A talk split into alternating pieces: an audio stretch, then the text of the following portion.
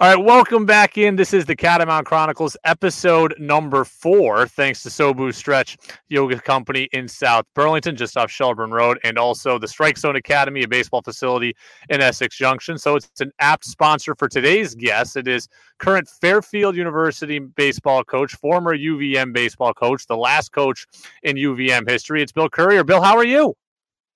Uh, doing well, Brady. Thanks for having me on. Well, I appreciate you joining us. And you're someone that I've heard a lot about, but never gotten a chance to talk to. I got to tell you, first off, though, your son Bryce, a great hockey player at Norwich, I was actually the public address announcer for a few games at Kreitzberg Arena. So there's a chance that you've heard my voice before.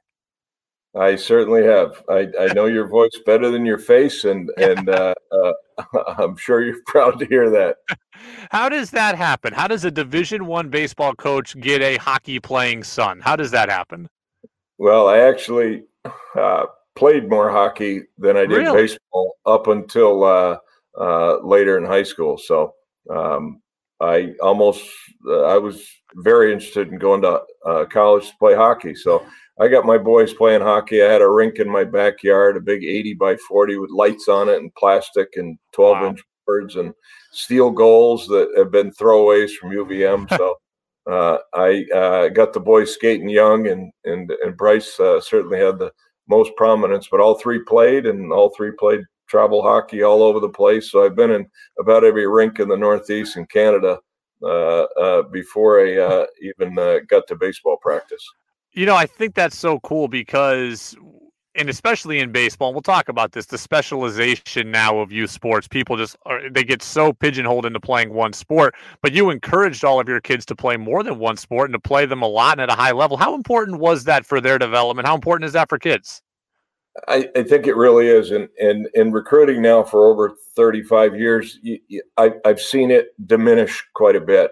Yeah. And even even when we get a kid that's committed to us a year or two out, the kid will call and say, uh, "Coach, I'm playing hockey or soccer or football or something," and and uh, I was thinking of not playing my senior year because I'm already committed to play Division One baseball, and I, I want to ask the question to you: Should I uh, uh, bypass that year or should I play? And the answer every every time is play. Certainly, uh, it's your last chance. You're going to be able to play. It's uh, it's an opportunity you can't get back, and the chance if you're worried about getting hurt, well, you can get hurt doing anything. You know, yeah. you get players tripping on curbs and running into uh, fences or something. That can happen anytime. So uh, play, enjoy yourself, and then when you get here in, in college, you, then you got one, you know, one sport. Then you know, I don't know the ages of all your kids. I only know Bryce, and I know he was in college, you know, a, a, decade ago or close to a decade ago. You took the Fairfield job about a decade ago after UVM shut down. Was that a hard decision for you to leave the area, knowing you had kids that were college age and going to play their own college sports? Was that hard for you? Yeah, it was, but you know, Norwich isn't right here in Burlington, uh, right. so we didn't miss too many hockey games, as uh, George Commo would attest. I'd bother him every time he was on the air. he, he, wanted to talk to me, but not now, Bill. and uh, so I, uh, uh, my wife and I, came up from Connecticut uh, very routinely, and yeah. Uh, we're at most all the all the games. Certainly at home, and and even on the road, some of them were a little easier to get to than Norwich. So you know, I coached junior college baseball for two years, and I coached Division three baseball for a fall before I got deep into radio. Um, people don't realize that college baseball is not as luxurious as college football or college basketball when it comes to money in the sport, etc. How hard is the life of a college baseball coach? Because I mean, I got so many friends have had to coach summer ball and had to coach youth leagues and coach this camp and that camp just to make a living, especially if you're not at the Division one level. How hard is that road? It's it's a hard road. It's it's a fun road. I've enjoyed it. Uh, it was much easier to get started uh, years ago. Uh, if you were a, a, pretty good player or maybe an ex-pro player uh, and you had aspirations to coach, uh, you either uh, tried to get picked up as a coach in the minors after you got released, or jump back to your college connections and try to get started that way. And that's the way I got started. Uh, soon after I uh, got released, I got into a grad graduate uh, assistant program down at Western Carolina under Jack Leggett, who was my coach at yeah. UVM, obviously. And uh, so I didn't miss a beat, and I went right through and uh, a one year full time position as a grad assistant uh, there. And that kind of launched me into uh, getting started at a junior college, being a a soccer coach, baseball coach, and taught five classes. So and recruited for both sports. So it was uh, it was wild and crazy for a couple years, and then I got the University of Vermont uh, job when I was 20, uh, 20 27 years old. So uh, it, it's pretty tough to get going at 27 as a head Division One baseball coach. Uh, but uh, I have two 27 year old assistants right now on my staff, and and both have been coaching for three or four years and uh, very energetic and it, it, just isn't as easy. You know they might try to move into something in the next three or four or five years or uh, when i choose to hang it up at some point they may try to jump into my spot if they hang on long enough or show the right uh, tools. What what makes college baseball so special? Because it is so different from the pro game uh, it it it is. Uh, you certainly uh, have a lot more off the field. You have student yeah. athletes. You have uh, uh, coaches in the minor leagues. The the scouts bring them the players. Mm-hmm. All they do is take care of them once they arrive. Uh, in college, you got them from A to Z. You're you're watching them. You start recruiting them as a prospect, and we're recruiting maybe uh, 75 to 100 names, and we whittle it down to maybe six or eight that we might have in that class. And you know so we're watching them up to four times. We're we're following them talking to them inviting them to campus. Uh, you know all these things are all around it before they even arrive. So uh, so we're all over the place uh, driving. Uh, we're all over the place of, of checking kids and having them back to campus on a on a usual year uh, brady not not this year but uh, and then uh, you know, we, we got them for not as much time. We have them for three four hours a day, uh, one day off mandatory a week, and and uh, it, it's it is a little bit different than the, the pro game, and, and we're interested in making sure they graduate, and we're evaluated on how we get them to graduate and, and through their baseball uh, and academic uh, year. Between clothing orders and foods and hotel reservations and scheduling and all that, how much of the job is actually baseball? Like, what percentage is actually the thing that you really love? I, I tell my assistants this all the time. I say, you know, uh, I wish 30% of this was my job was just baseball, but I'm yeah. fundraising uh, also. I'm talking to alum. I'm going to lunch with alum uh, that are helping us uh, uh, with our finances and pay for trips and things.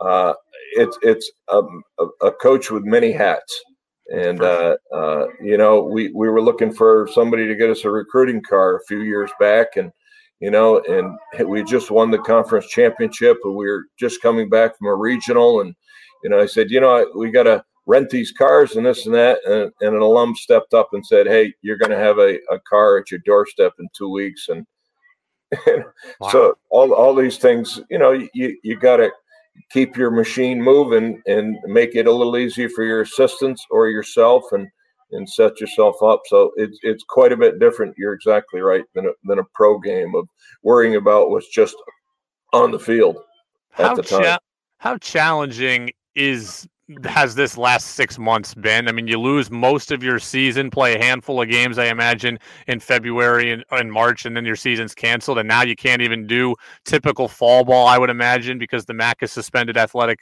um, competition. What, I mean, what are you even doing now? Yeah, in in March March 11th, we are just about to start our our last series in Florida on our spring yeah. break uh, we were going to play South Florida a three game set. We just won the night before at Stetson, uh, seven to four. Great game. Kids played tremendous. All pumped up. Uh, drive across to Tampa from Central Florida, and uh, we get the word that the season is uh, done, and to get the first plane to head back. so. so it was it was a gut wrench there. Uh, shot to the stomach for our seniors, certainly. It was difficult for them to handle. But as all the sports started to fold and uh, pro sports and amateur sports. Uh, they had a very mature outlook on on the difficulties of the of the world and what was going on, the pandemic, and they are very mature about it. You know, they felt awful for themselves, but they had bigger uh, disappointments in the world they they could see, and they were very mature about it and handled it very well. For us coaches, Brady, we've been on lockdown for recruiting yeah. since that time, and we're extended wow. through the end of September. So we're watching a lot of video. You know, we are uh, trying to uh, analyze kids through video and and talking to them on the phone and and doing all this way, and and we've kept up, but uh, certainly not as comfortable. How do you even handle your, your your current players in that time? I imagine some of them can play in the summer, some of them can't play in the summer, some of them are playing better competition, some are playing worse competition. How do you even handle your current players? Yeah, we, we really, our coaching staff did, I felt, a, a tremendous job uh, with staying in touch with our players and keeping them engaged. You know, we through the the, the online classes they were taking in April yeah. and early May. Uh, soon after that, we had Zoom sessions. We had Kirk McCaskill, ex UVM pitcher and teammate of mine and good friend of mine. He came on uh, and did two Zoom sessions uh, with our wow. team. Uh, talked to the pitchers first, and then he talked to the whole team, just about uh, uh, the little steps you need to, to, have the right attitude and the right skills. And you know, just it was a great session for our, our players just to hear them. And uh, we had the Mets uh, video analyst uh, guy that's friends with our pitching coach uh, mm-hmm. come on uh, and talk about with our pitchers just about analyzing their uh, their motions and things. We had the Brewers uh, scout come on and talk to our team. Jack Leggett came on, yeah, and and talk to our team about success, building a successful athlete. Um, we had alumni come on. We had alumni sessions with our players uh, we had all this going on. We had Bobby Tewksbary, my ex shortstop oh, yeah. at Vermont. Uh, he's one of the uh, big league hitting instructor and, and is launching a, a new uh, video analysis of a hitting uh, uh, software down in Austin, Texas. Mm. He came on. we had our players engaged and kept them thinking baseball, learning about the game for two and a half months and uh, it, it, was tremendous because our kids remember they couldn't start summer baseball until about the first week of July, so they had a few months there where there was a lot of dead time. Well, you mentioned Kirk McCaskill played hockey and baseball at UVM, got to the majors. Um, he was the guy who gave up the back-to-back homers to Griffey Senior and Griffey Junior. Um, am, if I ever get him on, am I allowed to ask him about that, or is that a sore spot? He, he's he's got a good humorous side to him. So I, I would take a shot at it, Brady. I would be very careful with the backlash, but uh, uh, he is a competitive uh, uh, golfer now. I played with him, and he's won a couple of championships at his club and outside San Diego. And but he he would uh, he is reminded of that often by his friends. So no well, worries maybe I'll maybe I'll make it the last question just so it ends the uh, ends the interview no matter what's going to happen. Go. So we're talking with Bill Currier, former UVM baseball coach, current Fairfield baseball coach on the Catamount Chronicles episode number four. It's all thanks to the Strike Zone Academy baseball facility in Essex Junction. Um, you can get a free evaluation of your baseball skills there. I can be the guy who gives you that free evaluation. Just mention. Yeah, just, just, just former JUCO pitching coach and D three washed up pitcher. So there you go. I've been doing lessons over there for a while, and and coach, you'll appreciate this. It's a great facility. It's got all the the new bells and whistles from the analytics side of things, but your traditional batting cages rent out the facility as well. As someone who you know is certainly invested still in Vermont and wants the game to grow in Vermont, how important is a place like this to growing the game here in the Green Mountain State? I think it's very important because it extends the season of the players, of the youth, you know, of, of the, the baseball youth in, in the area. Not just the area. I think uh, there's kids come from ways away. Yeah. We did a, uh, a, a, holiday clinic there over uh, three days. And actually, uh, my son Bryce took part in it. And uh, we we really worked the kids around through those tunnels and off the machines and uh, the tracks and yeah, and, uh, we had we had a, a, great three days of sessions, and they were kind of a combination of of uh, uh, the strike zones uh, kids, and it was uh, some, a lot of my kids from my summer camps that I still do mm. two weeks up here on, on most summers. Uh, not this summer, but every summer for uh, 40 years that the Vermont Baseball School has been running. Actually, it started with Jack Leggett, and and uh, is I've had it for over 35 years. So, you know, you talk. Well. You talk about playing for Jack Leggett, and he's going to come on an episode here in uh, in a few weeks. you played for him at UVM. Um, who are the guys, I guess, besides Coach Leggett, who have impacted your coaching career? Who are the guys that you have really drawn from? Well, certainly he was my uh, after high school. He was my my college coach, and, and he was a phenomenal infield instructor. And, and uh, I, that's when I played first base, so I got to really uh, uh, listen and, and be schooled by him as an infielder.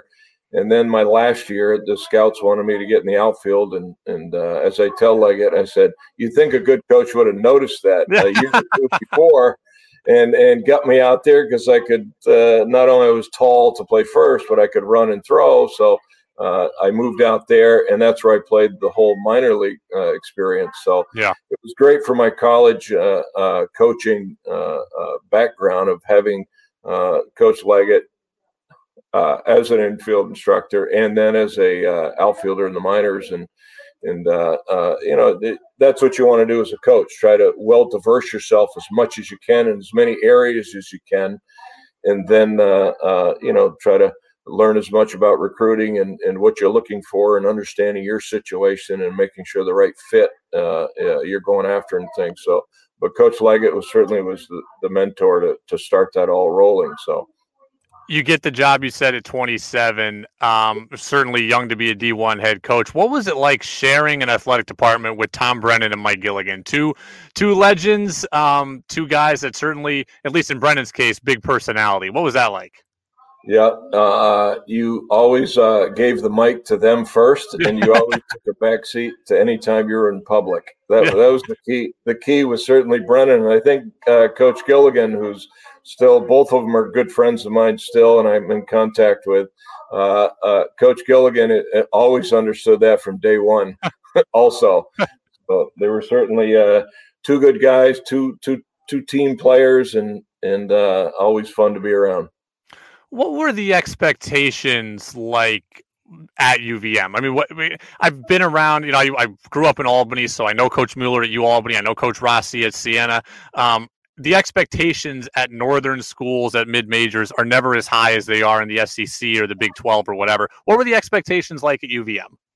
Yeah, certainly. Speaking of Tony Rossi, you know, I just can't shake the guy. I'm, yeah, I'm, i know. He's, he won't go anywhere. Here, and now he's in my conference and we talk all the time and heckle each other. So he's uh, he's probably only got another 20 years till he's 110 before he hangs it up, but he's doing well. Um, you know, it, it was expectations when I got here was was uh, hey, let's just try to recruit Vermont kids and let's mm. try to uh, win games, but let's make sure they graduate and don't get in trouble and yeah. uh, and give them a good experience, Bill. Uh, that's the way it was. And then we became to be pretty good team. And then we started to be one of the top four teams in New England. And then we started to win games, and we won the uh, conference regular season championship twice. And then, and this was all with zero scholarships from the school.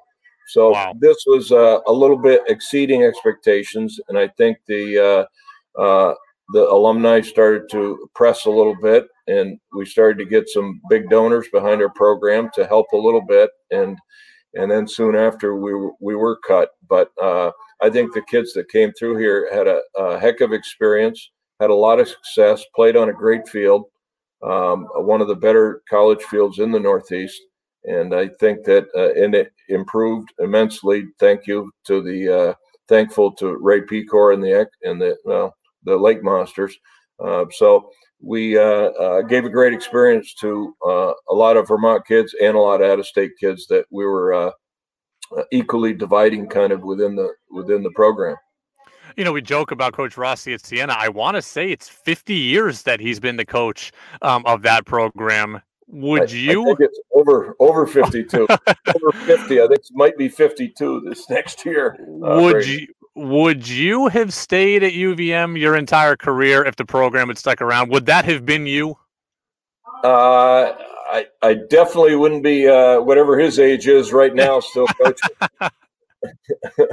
I'm not on that program, but uh, I, I, would have stayed. I would have stayed un, unless we had uh, we were we were filled with sophomores, really talented sophomores. And in fact, one of them made it to the big leagues with Houston Astros, Matt Duffy. Yeah. So we really had a, a, a spectacular sophomore group on our team when we got cut, and we finished third in the league that year. And we had a, a bumper group of guys coming in because we had just gotten uh, some scholarship, uh, four and a half scholarship. So we spent that wisely, and we were going to be uh, very, very good, I think, in the next couple years. So, uh, you know, if something came out of that, uh, maybe. But right now, Brady, uh, I look back on and say, you know, I was I was here for the duration and to keep build this program into uh, a perennial power in the Northeast, and it doesn't matter if we're uh, one of the more northern teams or not we were successful. We had a great field. We had a great uh, guarantees always set up to help alleviate our cost early in the year. And when we came back, uh, we were always one of the better teams in, in the Northeast. Podcast Catamount Chronicles, episode four, also brought to you by Sobu Stretch, a boutique yoga studio just off Shelburne Road in South Burlington. Promo code Brady5. You get $5 off your first class. They've got virtual classes, they got in person in person sessions, three to five people only, everything being done safe, socially distanced, CDC guidelines. Again, you can do whatever you want as far as going in person or doing it virtually. Scott and Erica, they're the owners. They will take care of you. Just use the promo code Brady five five dollars off your first class. Um, this question is for me only because not everybody knows who he is. But Brian Cain is a guy who used to play baseball at UVM, played for you. I met him once when I was coaching at Norwich. I've stayed in touch with him um, before. He's the guru of sports psychology, mental conditioning now. Um, and he's one of my favorite people. He's had a bigger impact on my life than you would realize from only having actually met him one time. What was he like for you as a player? I just, I just got to know. Yeah, yeah, Brian probably Brian probably Brian wants to keep this keep this on the low, low kind of low key. But Brian was a, a, perfect example of a player that uh, didn't control his emotions, didn't control his actions. He overworked, and not too many times you have players that when you tell to do uh, 25 pull the poles and, and running the outfield and get staying in shape, he'll do 100 because he yeah. thinks it's uh, even better for him. So he was injured a lot because of breakdown, I think. Uh, he slowly matured into uh, uh, understanding uh, the mental game a more, and then he became obsessed with it and went to graduate school under Ken Ravizza, Ravizza yep. and and really uh, took off from there. And uh, Brian has talked to my team before. I know he's on on call with a lot of teams, yep. and and and and Brian knows the way he was, and I compare him to uh, maybe an alcoholic that now teaches AA meetings. Yeah, because he's been yeah. there, he's done that, and Brian uh, has a great feel for that because he's kind of been there and done that, and he does a, a tremendous job. Technical difficulty minor here um, with Bill Currier, so we'll get him right back um, talking about my guy Brian Cain. So he's one of my favorite people, sports psychology guru. Um, and, and, Bill Currier mentioning that he went to grad school at Cal State Fullerton with Ken Ravizza. Ken Ravizza is kind of the original godfather of sports psychology. He's the guy who taught Brian Cain. Um, I met him once at Cal State Fullerton. It was an unbelievable meeting for me. He has recently since passed, unfortunately. He um, was friends with Joe Maddon. He did work with the Angels. He did work with the Rays as well. I think even when when Joe Maddon got the Cubs job, he was working there. So Brian Cain tells the story a lot that he was like the worst college baseball player in history because of what Bill Currier said. He um, just overworked. He was um, too hard on himself. And look, I, I've the reason why I identify with Brian Cain so much and identify with sports psychology so much because I was the same way. I wouldn't take a 25 laps and turn them into 100, but 25 laps was going to become 30, or you know, a 20 pitch bullpen was going to become 30. And if something wasn't perfect, I was going to work until I got it perfect. And you just get inside your head so much that it it drains you. And that's why I said that I've only met Brian Cain one time, but it's had more of an impact on my life than he should be for only having met him one time because he taught me how to let go of things and how to just move on from things. And it happened in life as well. I want to bring back on Bill Currier now. We were finishing up to talk about Brian Cain. So I'll ask you this as a follow up, coach. how important is the mental game? Because I was just telling the story about myself. Well, I wasn't like Brian was, I was somebody that was constantly in my own head. Like if I I was going to bed the night before a start thinking, don't walk the leadoff guy. If I walk the leadoff guy, then he's going to steal second. Then I'm going to give up a double, and we're going to be down one nothing instantly. So I was always in my own head in the worst way. How important is the mental game? Yeah, it, it's very mental. Uh, very, very important the mental game because of uh, the the downtime in baseball. The the time to think about what you're going to do. Then it happens quick, and then uh, you got to wait a, a, maybe another inning to get it to get up, or another two innings, or another end of the game to get a ball hit to you. So there's a lot of time to think. So I think uh, Brian has his place and does a great job in in controlling your situation and not thinking about things you can't control. That's basically, uh, uh, I, I think, there's a lot of things around that, but in, in baseball, a lot of things happen negatively, uh, a lot of things that you can't yeah. control. And I think a lot of kids uh, uh, think about that. And, and I see it almost more so nowadays, you know, and, and I've been at two very good academic schools, Vermont and Fairfield, and they're pretty smart kids. They're not always smart in baseball you know they, they don't need to be thinking about yeah. things that, that that doesn't concern them or doesn't have anything to do with them so uh, you know we work a lot with this uh, mental game and i think it does help training train the mind as well as the body to uh, uh work in cohesion with each other and, and not worry about things you can't control well, I was. Um, I've talked to Matt Duffy before. I've talked to Owen Ozanich before. Guys who played for you at UVM. Um, they were there the day the program was shut down. I'll just ask you for your. What are your memories of that day? How hard was it being in that meeting that day? Well, it was. It was certainly a, a lead up because we knew we were going to be uh, uh, uh, uh, suspended. We'll call it uh, February twentieth, and then we then okay. we were leaving in a week to go to Vanderbilt to play a three game series. And then the next weekend, we are going to Mississippi to play a three game series against two SEC weekends. So uh, yeah. that's what we had uh, 10 days before we were dropped. So um, it was not an easy year. It was a very difficult year. We had uh, coaches recruiting our players uh, uh, between double headers, uh, touring them around campus after our games. And, you know, the, the, the, the best thing that happened is every one of our players but one, uh, a transfer kid, decided to play and not sit out that year and not jeopardize a year of eligibility. Mm. So, and Matt Duffy had a broken hand. He missed the first two weekends. And wow. he, and he became the MVP in the conference that year hmm. without playing the first uh, 10 games. Um, his numbers were that good, and he was so talented. So, you know, as, it was difficult. As someone who knows athletic department budgets and knows recruiting and knows bad weather in the Northeast, et cetera, and just knows baseball in this area, I won't. I'll, I'll leave out all the administrative stuff. I'll just ask you, from a fan perspective, do you think that people in the community would support baseball being back at UVM? Ignore all the budget and all that stuff. Absolutely, absolutely. It's survived here for a hundred years, and uh, there's a lot of other teams that playing Division One baseball, uh, even an ACC team down in Boston. So, and yeah. every team in the Northeast goes south for the first uh, month of the season. Uh, uh so, it's nothing that's out of the ordinary in in creating another uh, successful uh, program at, in this location.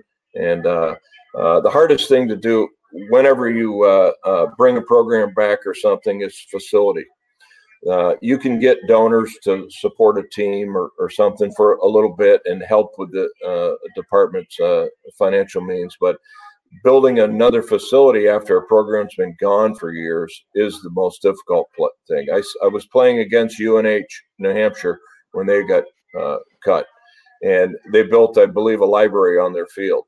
Uh, wow. The field was was gone. Uh, our field is still one of the best college fields in the Northeast. Yeah and it is UVM owned. It's just leased by the uh, Lake Monsters. So, and that field has grown steadily better and better and better uh, through the, the through Ray Pecor for for years now. So that's the most difficult thing because that's millions of dollars to sink into a field. to bring it up from scratch. And and we have a, a beautiful facility right here that's right on property. So uh, that that's the most difficult thing. Not you know just bring the, the, the operating budget back is, is, is another issue, but uh, I think it's a lesser issue than, than the field itself. You know, I'm worried about the future of the Lake Monsters. I'm worried about minor league baseball in general because of the uh, the agreement's going to run out at the end of the year, and the, the the short season A ball teams are the ones that are on the the chopping block, and I could see the Lake Monsters going away because they don't want to have short season A ball, so therefore they're not going to be full season because the weather is so bad, etc. I hope I'm wrong on that. If the Lake Monsters did go away, how bad would that be for baseball in this state? I, I think it would be uh, tough to have that that example of, of high level baseball for these young kids uh, to see. I think that the the kid that goes to the game at, at five or six or eight years yeah. old remembers that and it and it keeps them engaged and it keeps them in their leagues and it keeps them with that dream alive. I think you know by losing that team that's the the the lineage that you're going to lose uh, i think and and that's that's detrimental to the game of baseball in the in not just uh, Chittenden County and the whole northern New York Vermont and New Hampshire, you know, that that all frequented uh, the games and and and you know came to camps in the summer. This camp, the Vermont Baseball School, as I said, has been running for 40 years. Uh, we got kids of kids that are now coming to that uh, camp. Yeah, not of course when I've been there, Brady, but but these are uh, uh, things that we're going to lose uh, if we lose that that facility and and that team. Because I think if we lose the team, uh, uh, I don't know how it's going to be kept up. Well, I'll get you out of here on this. You've coached a lot of good ones. You've coached against a lot of good ones. It's, yeah, let's see. You're up 3 2 in the ninth inning. Who's the guy coming to the plate for the other team that you least want to see coming up? Because you've, co- I guess, best hitter you've seen in college baseball. Who's the guy that would put the most fear into you in that situation? Yeah, two hitters. Certainly Carlos Pena for Northeastern. He had four yeah. home runs off his his year. He was number one pick. And Kevin Mench, a kid at Delaware that made it up for I think six or seven years or, or yeah. longer with, with the Rangers. And, and, one of my favorite guests of all time, Kevin Mench. Kevin Mench, yeah, he hit a ball off the back of the press box at Centennial that I think bounced back to second base. Uh, it was so hard, uh, but oh those, man, those two guys, those two guys weren't bad. You know, Matt Duffy was was his sophomore year that he was the MVP in the America East. He was pretty special too, and he was still only a sophomore. So I think he would have been uh, probably owned a lot of records and and probably yeah. been one of the best players ever to come through. Well, Bill Currier, episode four of the Catamount Chronicles in the books, thanks to the Sobu Stretch Yoga uh, Boutique Yoga School in uh, in South Burlington, just off of Shelburne Road, and also the Strike Zone Baseball Academy in Essex Junction. Great deals just by mentioning this podcast. Continue to follow me on social media to learn more about those. Coach Currier, now the coach at Fairfield. He's taken the Stags to the NCAA tournament before. And, Coach, we look forward to seeing your guys on the field again safely. And uh, thanks so much for joining us. We appreciate it. Thanks for having me, Brady.